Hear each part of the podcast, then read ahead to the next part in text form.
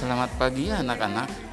Baik, hari ini kita akan melanjutkan pelajaran yang kemarin yaitu kita akan belajar permainan bola basket.